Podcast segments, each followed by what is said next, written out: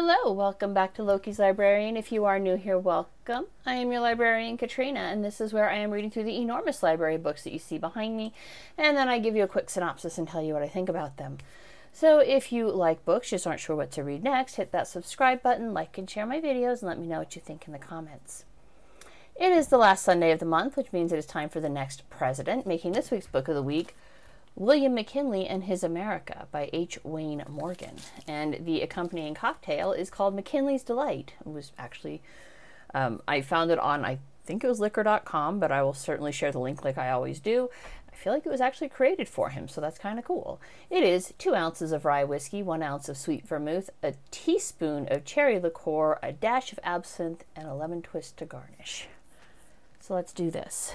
William McKinley was born January 29, 1843, in Niles, Ohio, to William McKinley Sr. and Nancy McKinley. He was the seventh of nine children, and his mother had high hopes that he would become a minister in the church, uh, so much so that when he actually won the presidency and his mother was alive she lived to see him inaugurated she was like in her you know, late 80s or something at that point but as they're getting off the train to go to the the hotel they're going to stay in the night before the inauguration she was overheard saying something about how he you know could have been a bishop and her youngest son or his younger brother something was like but mother he's president. Don't you see this is better than being bishop? So i guess just goes to show that no matter what you do with your life you will probably disappoint your mother Anyways, William himself never had any church aspirations, quite clearly, since he went on to become president.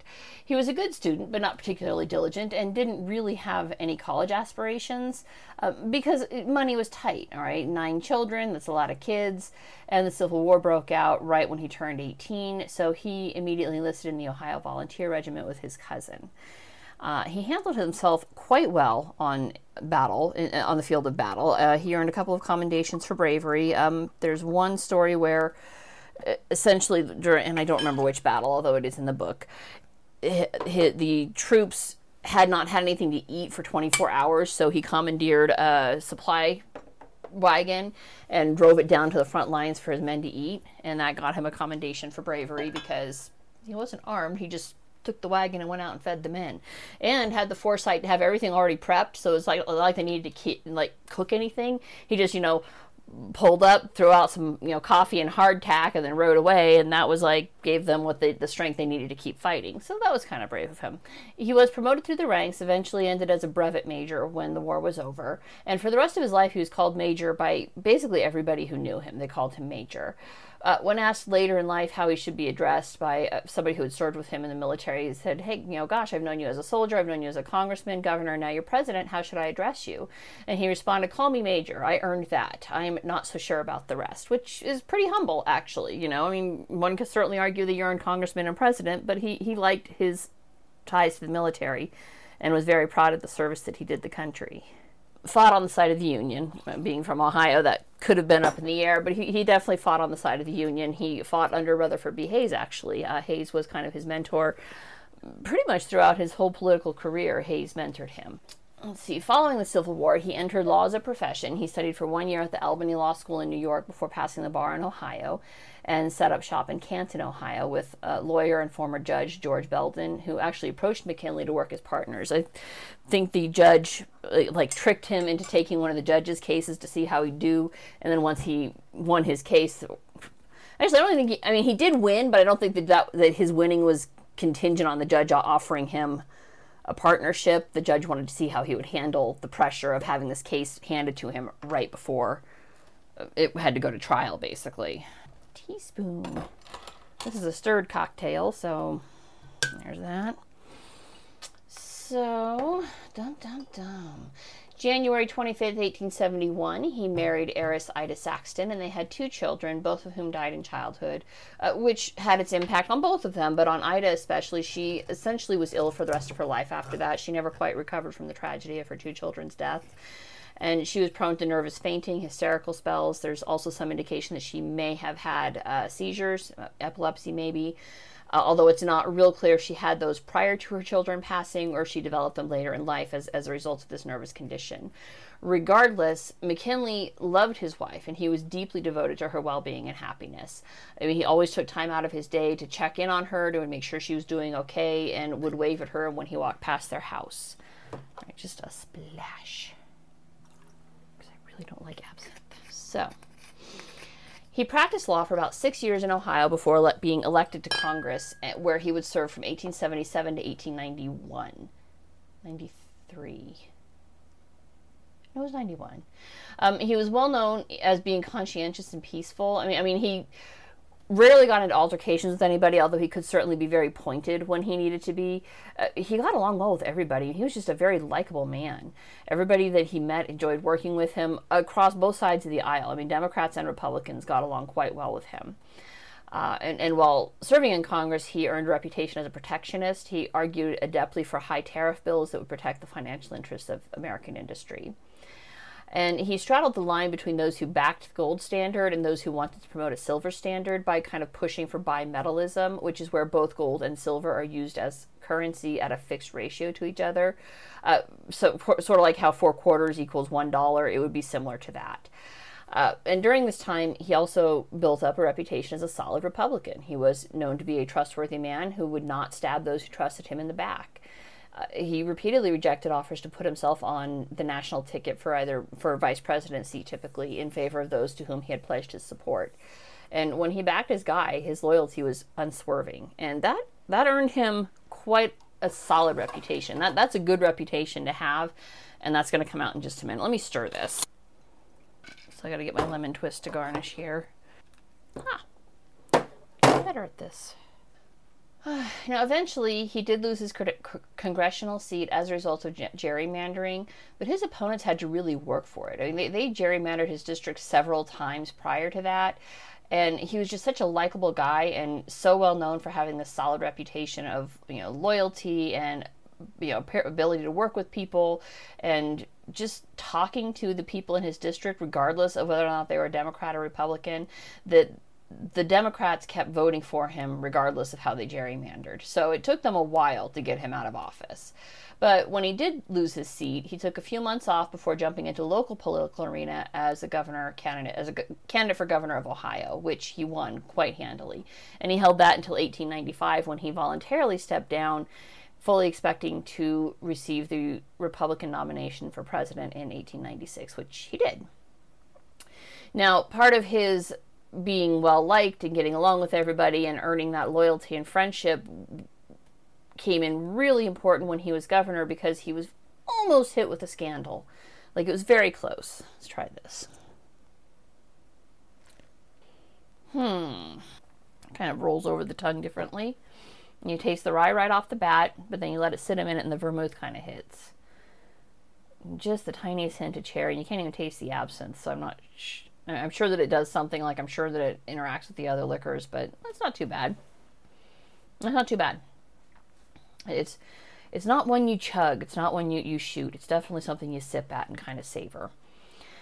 So when the financial panic of 1893 happened, which was a big one, um, and there were several panics through, that consistently rocked the 1890s as a decade, but one of his friends lost everything. And unfortunately, McKinley had co signed several banknotes for this friend. And when the friend kept presenting him with notes to sign, the, the friend would say, Hey, and, and, the friend is in the book, I don't remember his name, but he would say, Hey, this is just a renewal on the previous note, just ensuring the terms are still good. And uh, that is not what it was. A little embarrassed for McKinley here. As a lawyer, he should have known you always read it before you sign it. He didn't. He trusted his friend kept signing the notes. And when the dust settled, he was on the hook for upwards of $100,000. It's like somewhere between 100 to $150,000 in 1890s money, which would be upwards of $3 million today. So, like somewhere between three and $3.5 million today. So McKinley was shaken and pretty sure that he was ruined. I mean, not just financially. I mean, his yes, his wife was an heiress, but that was her her inheritance to take care of her when McKinley died. Uh, he, he had no intention of ever t- touching that money and even though she offered it and he's like no that's your money and his friends rallied around him bought up the banknotes and settled the debt for him which I don't know about you guys, but I don't have too many friends that would just pony up $3 million to keep my butt out of the sling if I made bad investments. So it's a little impressive that he had people willing to do that for him. And speaks a lot to his character that they were willing to do that for him. Um, his, his friend Mark Hanna, who would eventually become his campaign manager, kind of coordinated that effort and, and like spearheaded it and got him cleared out and also made sure that anytime a newspaperman came around, because of course this is going to be news, right? A governor of Ohio, potential political candidate, he's a well known figure. They're like, oh, whoa, how'd you get swept in the panic? Well, it, all the stories that came out basically just made him more relatable to the common man because, hey, he's losing his shirt too, or, you know, almost did, except that friends stepped in and helped him. No government bailouts for McKinley. That was, this was all friends helping, so. And uh, McKinley was such an adept politician that he stumped for every candidate from 1880 through 1894. National, local didn't matter. He enjoyed traveling, he enjoyed going out and speaking to people and doing political rallies. And that got his name out there. And as early as 1894, 1895, he was positioning himself to be the Republican candidate because he started campaigning outside of Ohio. Not campaigning officially, but just going to political rallies in other states, again, getting his name out there and well known. And it worked so well that from when he was nominated in 1896, he didn't have to leave his house. I mean, he, he literally ran a front porch campaign where people would come from hundreds of miles around to stand in his yard and listen to him talk. And he would just talk from his porch. Um, Mark Hanna went out and did the the actual campaigning on the road. Everybody else came to McKinley and he won quite handily, uh, despite some pushback from the Silverites who still wanted that free silver coinage and ran such a clean campaign that his opponent, William Jennings Bryan, congratulated him in person and offered no hard feelings, which I don't think that had actually been done, you know, where they're like, hey, good game, good game, you know, shake hands and everything.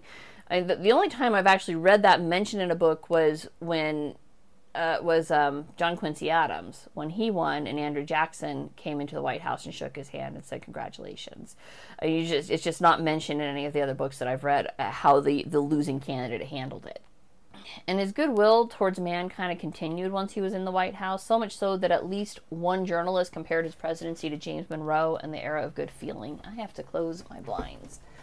And his goodwill towards man continued once he was in the White House. It wasn't just a game to get him into the White House. He genuinely liked people and he welcomed everybody to come visit him. So he welcomed Democrat, Republican, didn't matter. You were welcome to come in. He treated everybody with equal courtesy. And the only people who might receive a chilly reception were favor seekers. Like if you wanted to come in and shake his hand and have a quick word, you know, talk about the weather, talk about the crops, whatever, he was cool. If you wanted to come in and talk to him about, hey, can you get me a job? I mean, he wasn't rude, but there would be a definite chill in the room. He, he just was real good at shutting that down and changing the topic and was less gracious if you were looking for something from him. Uh, he quickly had his cabinet in place and did what most presidents have a hard time doing, which is delegating the work thoroughly. And he, even better, he never second guessed his cabinet members' decisions. So the, I mean, they would set their course and he'd talk about it with them. But once it was decided, he basically backed his, his people's play. He's like, okay, that's how you want to handle it. Let's do it. And he might have input, and his input certainly carried weight. Like if he had something that he wanted handled in a specific way, he would say, let's do it this way. And his people would make sure it got done that way. And there was never, I mean, never any contest there. The, the two people who were in his cabinet that were mismatches and not good at the job was his Secretary of State Sherman, William Sherman, John Sherman, John Sherman, excuse me, and his Secretary of War Russell Alger. Those were the two odd men out who were not exceptional at their jobs, and they both eventually left. So. For his presidency, there were two really key issues that, that came into play and were kind of the defining elements. Uh, first off was the issue of metal, the, the gold or the silver. How are we going to back this? And the second one was Cuba. So the currency issue was ultimately settled by other governments, namely European countries that had been flirting with the bimetallism, but they ultimately decided to go on a full gold standard, and this in turn forced the American Congress to put forth a gold standard bill that was promptly signed by McKinley. Now the next one was Cuba. Now, Cuba wanted independence, and ultimately this did lead to the Spanish American War, uh, due largely to reports that Spain was treating the citizens of Cuba just abysmally. And, not just propagandistic reports. Spain had implemented concentration camps, women and children were starving, and there, there was genuine rebellion going on in Cuba. And Spain promised to lighten the penalties for the rebels, but they never did, and in return, the rebels started rioting.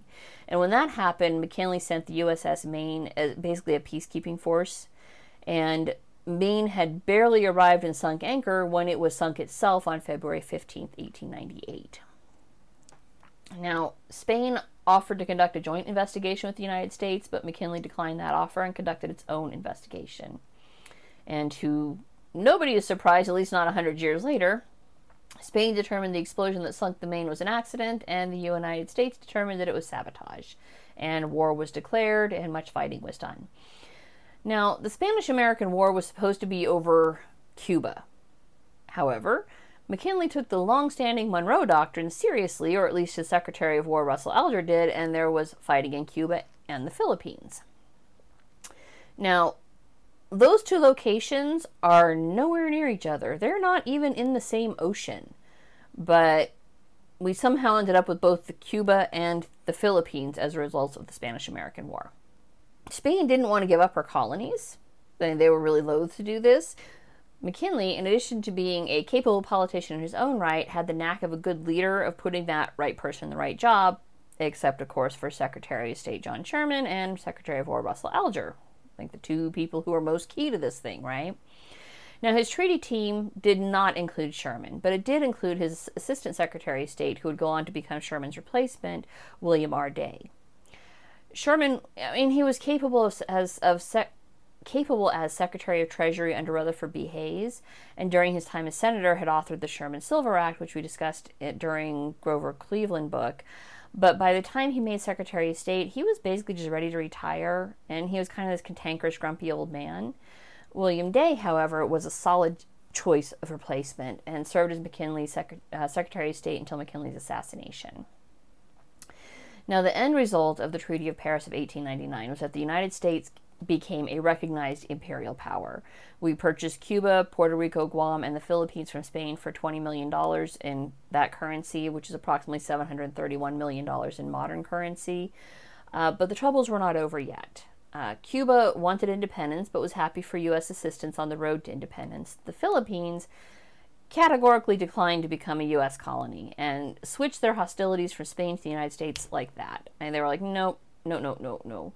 It's cool if you want to, you know, buy us and then give us freedom, but that's not what you're doing here, and we want no part of this. We're going to rebel. And once it became clear that the U.S. intended to colonize and Christianize the already Catholic nation, so that was kind of ironic, the Philippines rebelled, necessitating more troops being sent to quell the rebellion. So the Philippines became a bit of a quagmire for, for McKinley. Ultimately, Alger was deemed incompetent but not corrupt and was asked to resign from the cabinet, and McKinley replaced him with Elihu Root. Root was a lawyer, had no, no experience in war at all, but McKinley determined that was exactly what was needed, and his gift for picking the right man was functioning again. So Root was exactly what was needed. He was quickly able he was able to quickly establish a working colonial government for the Philippines, which consisted of Judge Howard, William Howard Taft becoming governor of the Philippines. This incidentally was Taft's introduction to the stage of politics. Prior to that, he'd been a happy lawyer and a judge before being called to this federal service to act as the governor of the Philippines. So McKinley was kind of at this nexus point in history where he just launched a lot of great careers. And those were kind of the two overwhelming issues of the day. He he had the, the gold the currency and the Cuba crisis. And those were both resolved in his first term. And it was like no surprise that he quite handily won a second term. Um, and he had a couple other things. He had, you know, he had to work out a trade with China. He annexed Hawaii he directed his ambassador to England to work on a treaty with Britain about building a canal across the isthmus in South America. But overall, his administration was basically free of scandal and any really major issues. And his renomination in 1900 was a foregone conclusion. The, the only difference being that his vice president for, for term two was Theodore Roosevelt. His first term VP was Garrett Hobart, and Hobart passed away on November 21st, 1899.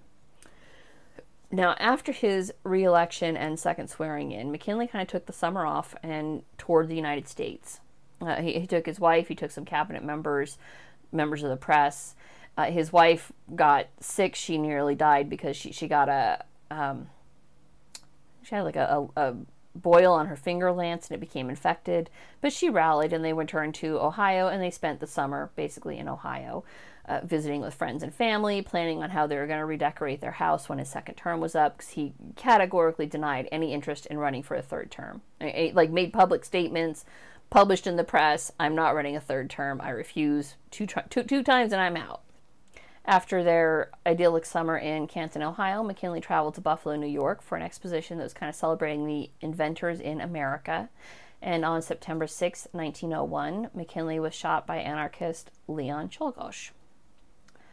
And McKinley's chief of staff, George Cortelyou, had been kind of worried about security, and McKinley was kind of waving him off, like, who would ever want to hurt me? I don't have any enemies. And he truly didn't. And Czolgosz picked him because he was the president.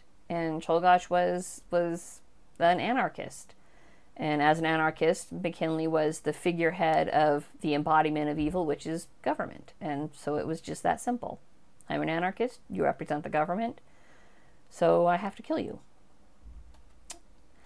And uh, Cortelyous's whole concern was that anarchists had been assassinating world leaders all over. I mean, we'd had assassinations in uh, like Austria and Russia and I think England, but I'm not going to swear to that one. But uh, like they, they just the, the anarchists have been striking out in this way against figureheads of government all over, and so Cordell Cortelyou was concerned, and McKinley just didn't take that seriously because he hadn't had any real scandals to push it. Now I mentioned not not mentioned in like none of that's mentioned in the book, right? Not about the anarch. I mean, just literally he and I kind of respect that that he's not giving the anarchist, you know, the murderer any real play. He's just saying point blank, he was an anarchist. He killed McKinley because McKinley was the head of government, and that's pretty much all he says. Doesn't give any more time to Leon Czolgosz, which is cool. I get it.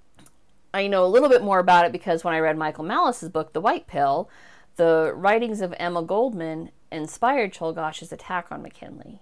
Uh, um, I didn't mention that during my review of Mal- Malice's book because I knew I was reading this book and I didn't want that. I didn't know if it would be discussed. Since I hadn't read this one, I didn't know if um, uh, Morgan would go into what exactly led up to McKinley's assassination.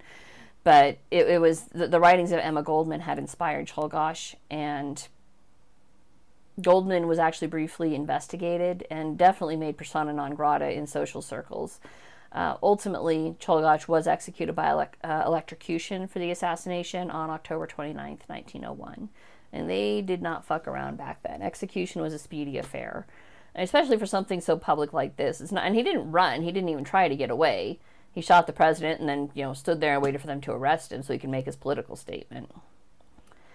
So McKinley was shot on September 6th and died of a gangrenous infection as a result of the bullet wound on September 14th, 1901 and he was buried in Canton, Ohio, and Ida joined him in 1907, so she lived about six years more. Uh, I think that McKinley was as good a president as anyone could have hoped for. I mean, somebody who genuinely, he didn't just talk about crossing party lines and working together, he actually did it. Um, and his word was his bond. He was a man of honor, and my God, we don't have any of those anymore. So him and Grover Cleveland are like shockingly popular, in my opinion. At least I, I'm kind of impressed with what I read about McKinley. And he was just, by all reports, a genuinely nice man. He was a likable man. He was a good man. He was someone that people enjoyed being around, and the whole nation truly mourned him when he was murdered. And, like, there's a definite reason why Emma Goldman lost popularity following his death, even though she was in no means responsible, right? And you're you're not responsible for other people take what your message. All right? They're responsible for their own actions. She's certainly not responsible for it, but anyways, this was a good book. I mean, it outlined his life thoroughly and it laid the groundwork for just how tragic his murder was. I mean, at the absolute pinnacle of his life, right? All he had was four more years, and he'd retired and lived out the rest of his days quite happily with Ida in in um, Ohio. Um, I think McKinley was a man of his times. I mean, his foreign policy laid the groundwork for America's interventionist pol- policies in the 20th century. Like, if he hadn't included expansion in the Pacific with the Spanish American War, it might have been harder for Wilson to justify America's entrance into World War One. That's a future book, though. We're going to get to that one. Um, I think I rank him kind of, I don't know, third or fourth. I said, he was just a good man. He was a good man who, who did good things for the country, right? He, he cared about the American people. He cared about the, the politics. He cared about doing the right thing. And these are things you just don't see in, in politics in the 21st century. And his ability to get along with everyone, regardless of party affiliation, is just it's lacking. It's horrifying how divided we've become. Hmm. It is ironic, though. He did have a definite blind spot and, and definitely an imperialistic streak because why didn't he just give Philippines their independence? They wanted it, they were ready for it. But he's like, no, we paid money for you. We own the island now. Deal with it. Eh, it's a little too ironic. That's it for this week. If you liked what you saw, don't forget to subscribe, and I will see you guys next Sunday. Bye.